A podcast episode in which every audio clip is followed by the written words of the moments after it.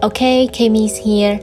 Trong tập thứ hai của một MCU, mình sẽ nói về cách thay đổi trong việc phát hành các phim của Marvel Studios. Hiện tại là giai đoạn 4 thì trong giai đoạn này à, đã xuất hiện thêm TV series và special presentation. À, ngoài phim chiếu rạp như ba giai đoạn trước, đây là một thay đổi từ việc Disney cho ra Disney Plus, nền tảng streaming online cạnh tranh với những cái tên như là Netflix và Amazon Prime.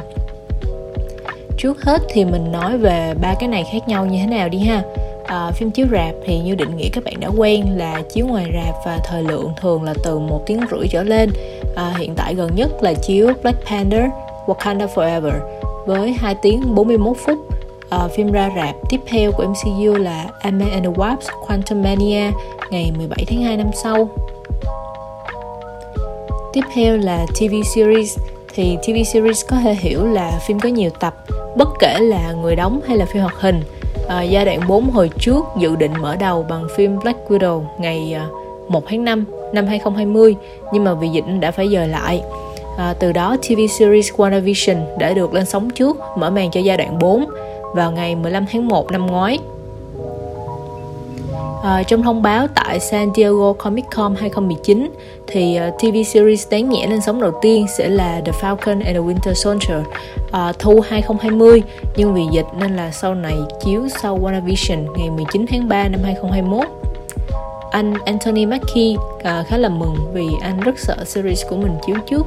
Mà nếu lỡ không được lòng khán giả thì lại là một thất bại đầu tiên của mảng TV series trong MCU à, nhưng mà phản hồi của các TV series tính tới hiện tại thì cũng không quá tệ nên là mình nghĩ đây là một format chiếu phim vẫn sẽ được giữ lâu dài. Cái cuối là special presentation thì ờ, cái này mới có gần đây với Werewolf by Night uh, giới thiệu khía cạnh quái vật trong MCU thì cái này nó chỉ là một phần phim ngắn đặc biệt thường là trong tầm một tiếng.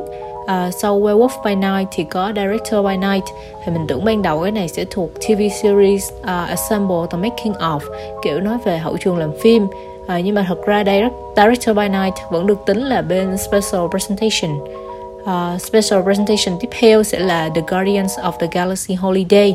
Uh, chiếu vào ngày 25 tháng 11 sắp tới ở đây cũng là phim sẽ kết lại giai đoạn 4 của MCU à, ờ, nói về kỳ nghỉ Giáng sinh của đội uh, Guardian of the Galaxy. Điều mình thích với phim chiếu rạp là được ra rạp nè coi trên màn ảnh lớn. À, kèm theo đó là có thể mua uh, sản phẩm đi kèm. Uh, uh, ăn theo những cái phim này giống như là hộp bắp hoặc là ly nước làm theo phim à, với TV series thì mình thích thời lượng dài hơn so với phim chiếu rạp. À, có thêm cơ hội khai thác nhân vật hơn.